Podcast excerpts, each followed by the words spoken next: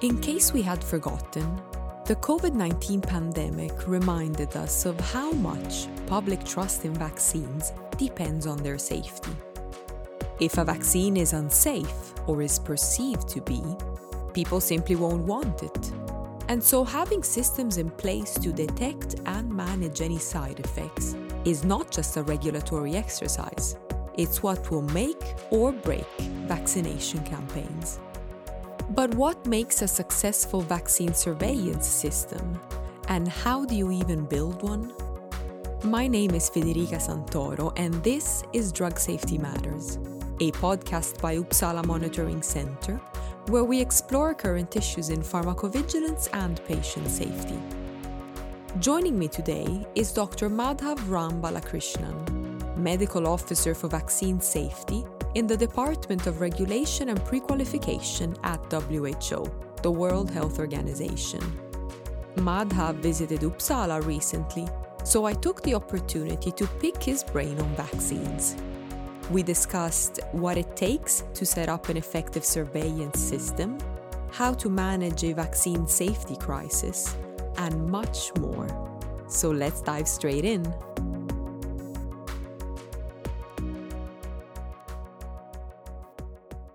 Hi, Madhav, and welcome to Drug Safety Matters, and welcome to Sweden, because you are spending a couple of weeks with us here in Uppsala, getting to know people that work at Uppsala Monitoring Center.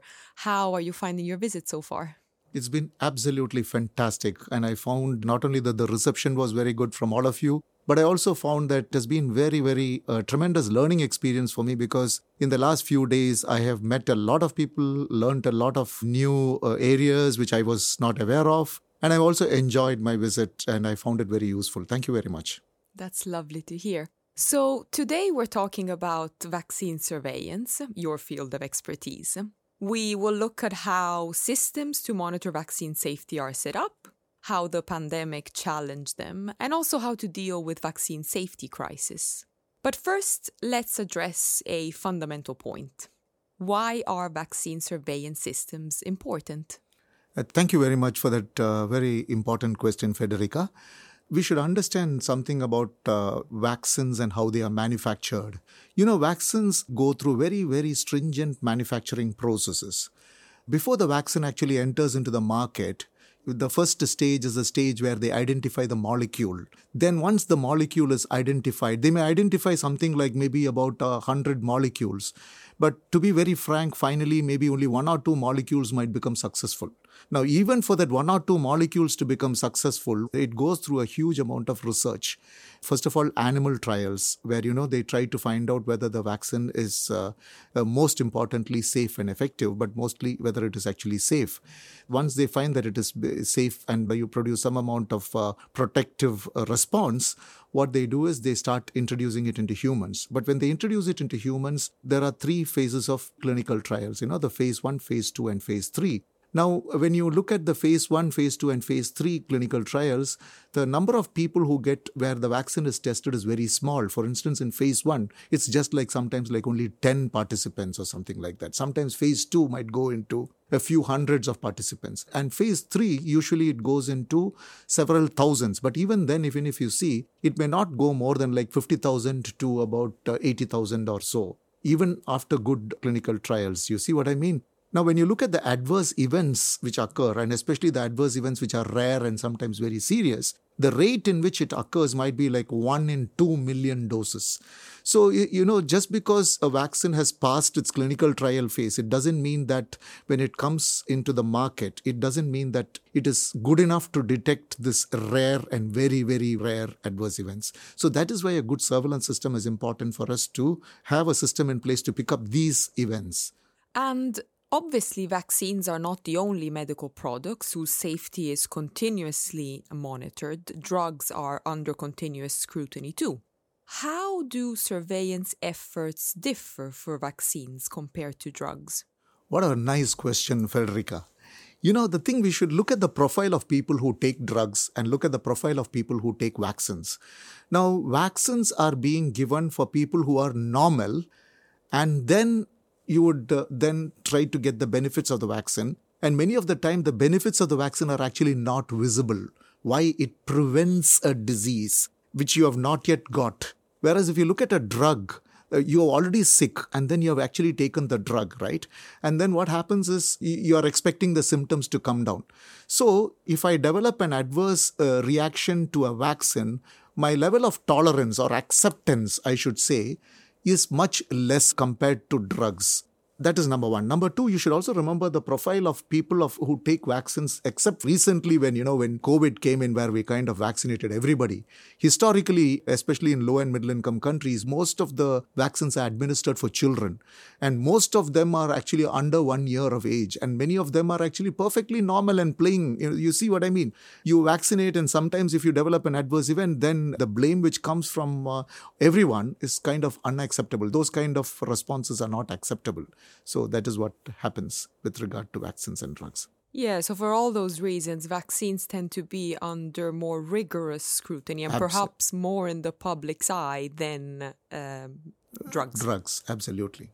And now, onto a topic that I know is dear to your heart setting up vaccine surveillance systems from scratch. What are the main things to consider in that process, especially in low resource settings?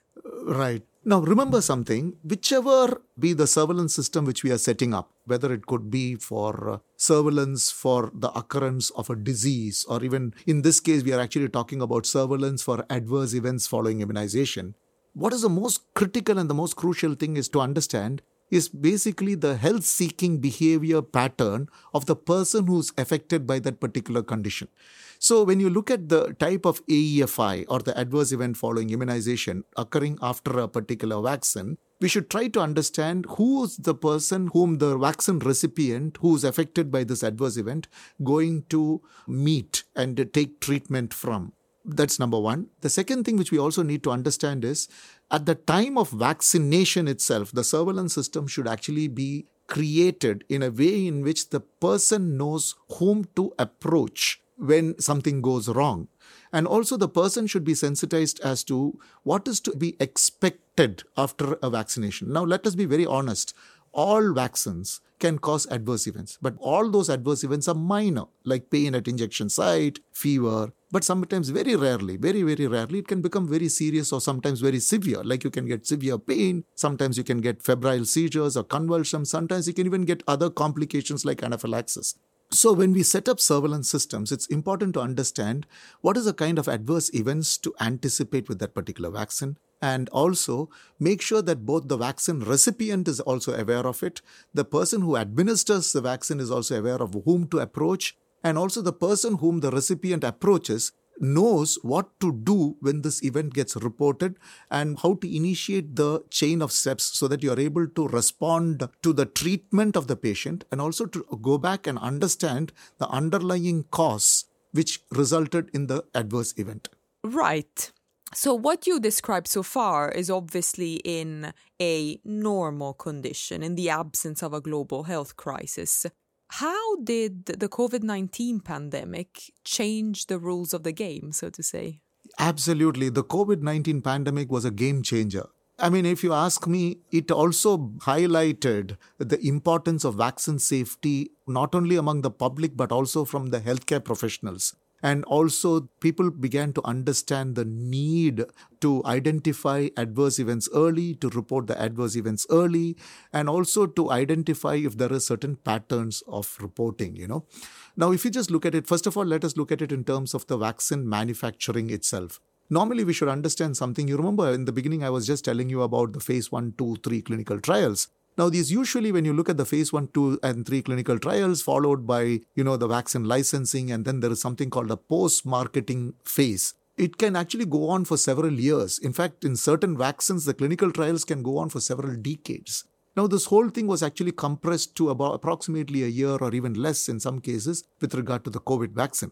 Now, people keep on asking us whether there has been anything which has been cut short. The answer is actually no, because what happened was the process was done, but the whole thing was actually compressed into a shorter period of time. So that is number one. But then, because the sample sizes were not reduced, for instance, like what I just mentioned, the total number of people who were screened.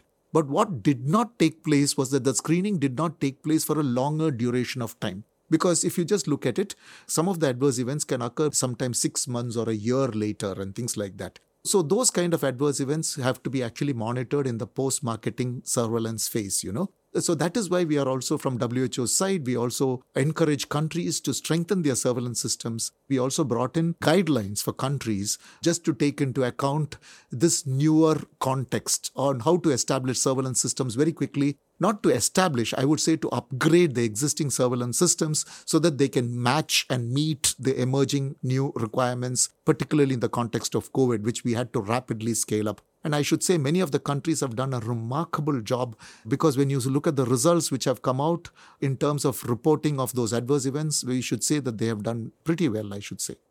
Let's talk about public perception of vaccines. First of all, what are people's most common concerns when it comes to vaccine safety? Right. So, when you look at it from the public perspective, there is uh, several reasons by which people have a fear from the public perspective. Most of it, actually, when you look at it, it is actually fueled by what people read in the print literature, see on the TVs, and uh, and also obtain from the social media. You know that is what happens. But when you look at it in terms of pure science, and when you really follow up, you find that the ground realities are actually completely different. Many of them actually more than the fact that they have uh, personally experienced. You know they give anecdotal examples about some other people who have actually experienced these adverse events and then they fear for themselves whether this could also happen to them. Now, we are not trying to say that it will not happen to them, but we should always remember that vaccines do not get licensed just like that it goes through a very stringent process manufacturing process regulatory process licensing process and even after it is introduced the systems are in place to identify and respond to them so from the public's perspective even though the amount of information which is collected from the media they need to really weigh on the risk versus the benefits which is there for vaccines. Because again nobody denies like for instance we have evidence to say that uh, certain vaccines can especially covid vaccines for instance can cause conditions like myocarditis and pericarditis like cardiac complications. We know it can cause clotting problems like you know certain covid vaccines you know the, especially the viral vector vaccines can cause clotting problems blood clotting problems and things like that now we are not saying no but then you should also understand that the same conditions if covid were to occur the probability of you getting these complications are several hundred times, several hundred times higher compared to what you can get with vaccines. So one needs to actually balance the risks of getting the disease and the complications of the disease versus the benefit of the vaccines and the few adverse events which can also very rarely occur after vaccinations again, it's a balance between the benefits and the risks, and it's important that people perceive those correctly. We devoted a whole episode to risk perception and communication, so I know that's a vast and complicated topic. I actually invite our listeners to go back to that episode if they're interested. But what I'd like to talk about with you now is the process of causality assessment. So, if we observe a particular symptom after vaccination, it's not enough to just observe that to conclude that the vaccine is causing that suspected side effect. But we really have to go in, collect information, analyze all that information at our disposal before we can confirm our suspicion and conclude that the vaccine is responsible for what we're seeing.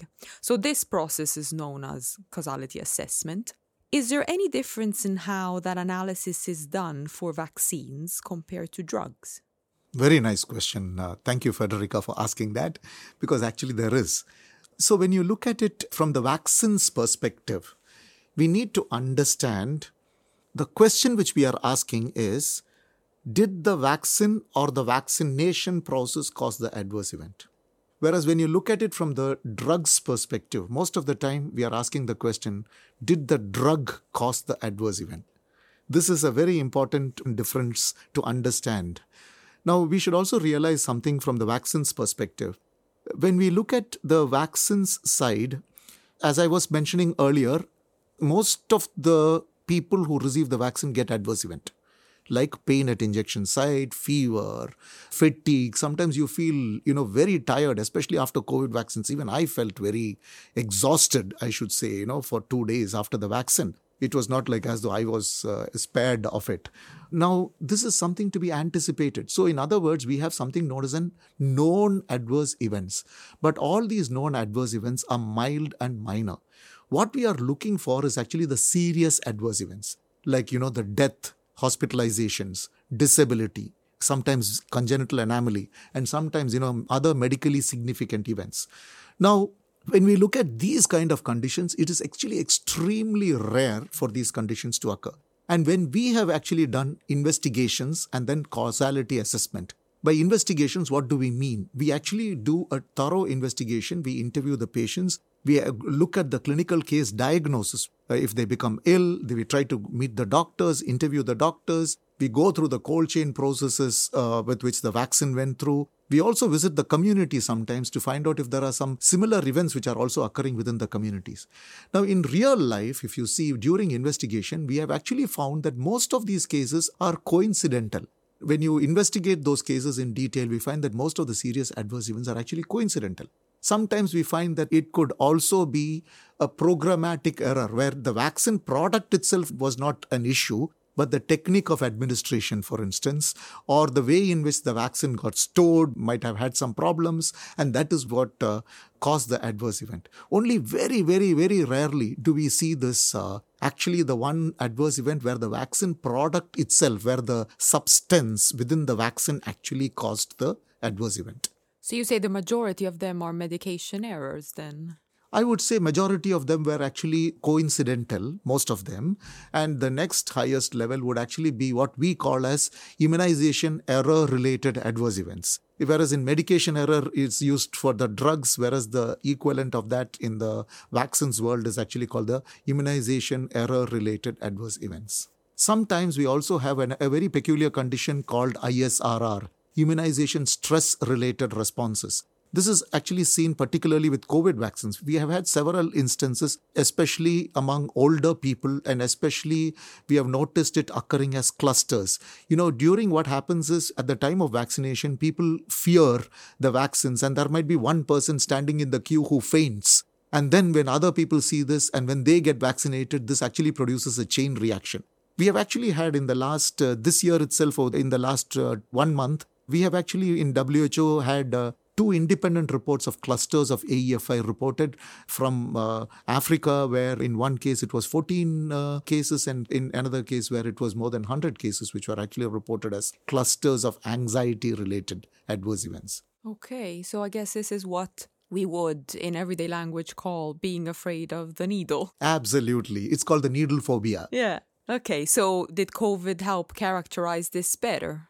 Right. If you ask me this question, have these kind of events been reported earlier? The answer is yes. It's not like uh, as though it is something which is only COVID specific. Historically, even in the 1990s, if you look at uh, the literature, there have been cases of cluster uh, anxiety related adverse events. But actually, with social media coming into the play now, you know, when people get vaccinated, they share information that they are getting vaccinated. And when a person faints, the picture is taken. And sometimes videos are circulated, frightening videos. And this actually further adds fuel to the fire and causes more immunization stress related responses. This is what we have actually seen. And in those kind of conditions, if they see that an ambulance comes and picks up the video of the ambulance is also becomes viral on the net. And then, you know, this further uh, adds fuel uh, to the fire of uh, creating more uh, such adverse events. And we'll get back to social media and digital communication in a little bit. But uh, first, to stay on the topic of uh, causality assessment. So, we know from experience that even when that assessment concludes that actually the vaccine has nothing to do with the observed adverse event, people's perception can still be that the vaccine is causing it. So, how do you address the public's concerns in that situation?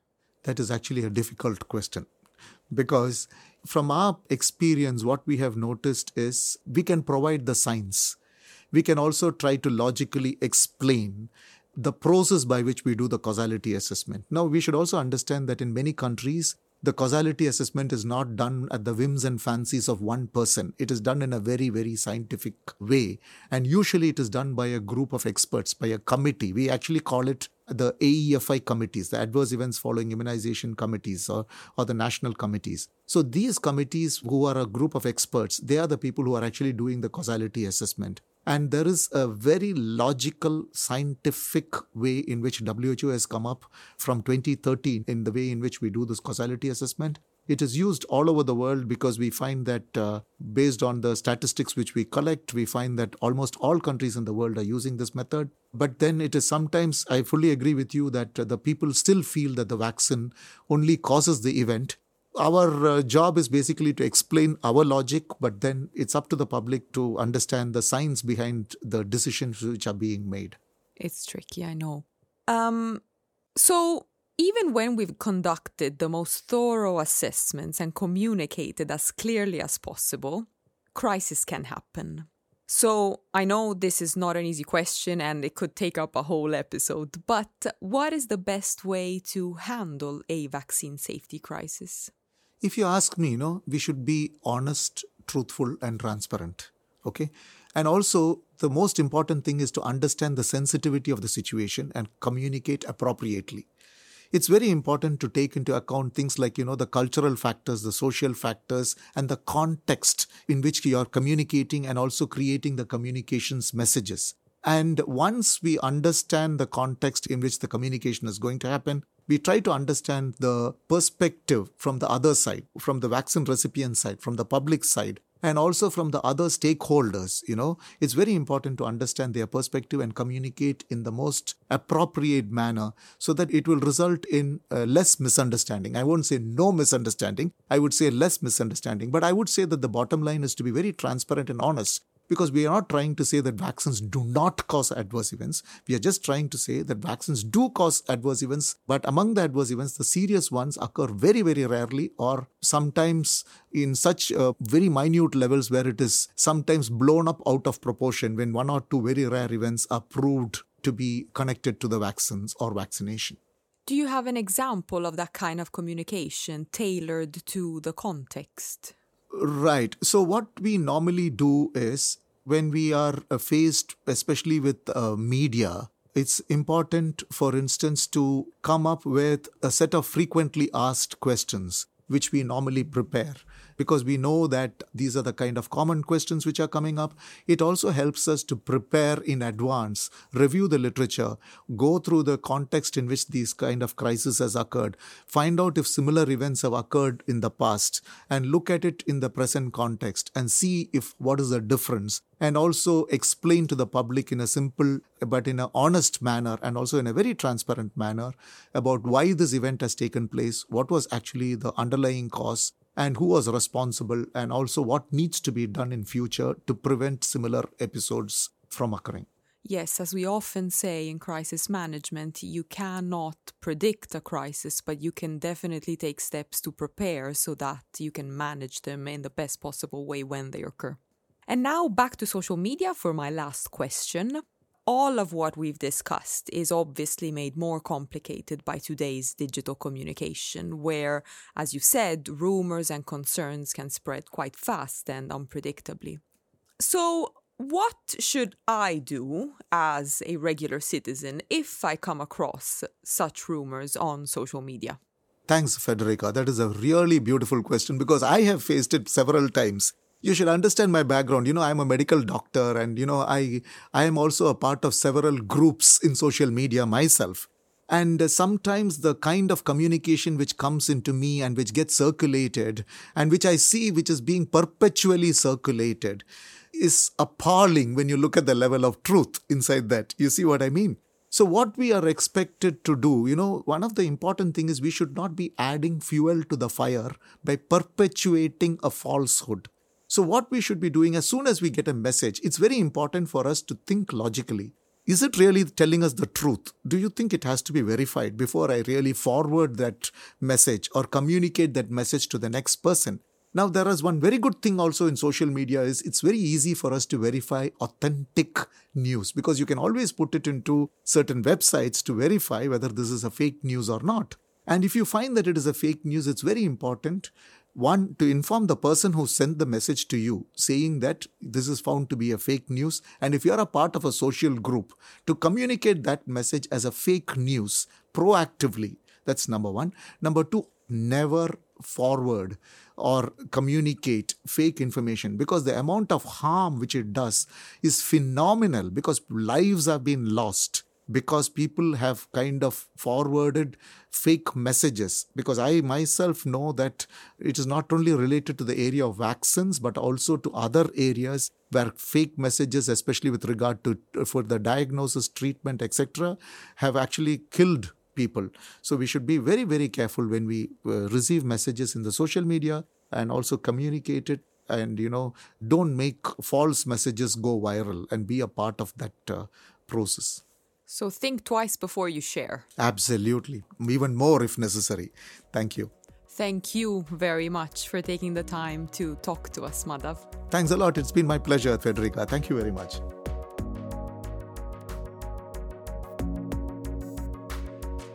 That's all for now, but we'll be back soon with more conversations on medicine safety. If you'd like to know more about vaccine surveillance and WHO's guidelines on the topic, Check out the episode show notes for useful links. The episode on risk communication that I mentioned during the interview is available in our archive, along with many other episodes on vaccines. If you like our podcast, subscribe to it in your favorite player so you won't miss an episode. And spread the word on social media so other listeners can find us. Apart from these in depth conversations with experts, we host a series called Uppsala Reports Long Reads, a selection of audio stories from UMC's Pharmacovigilance magazine. So do check that out too. Uppsala Monitoring Center is on Facebook, LinkedIn, and Twitter, and we'd love to hear from you. Send us comments or suggestions for the show, or send in questions for our guests next time we open up for that. For Drug Safety Matters, I'm Federica Santoro I'd like to thank Madhav Balakrishnan for his time, Matthew Barwick for production support, and of course, you for tuning in. Till next time.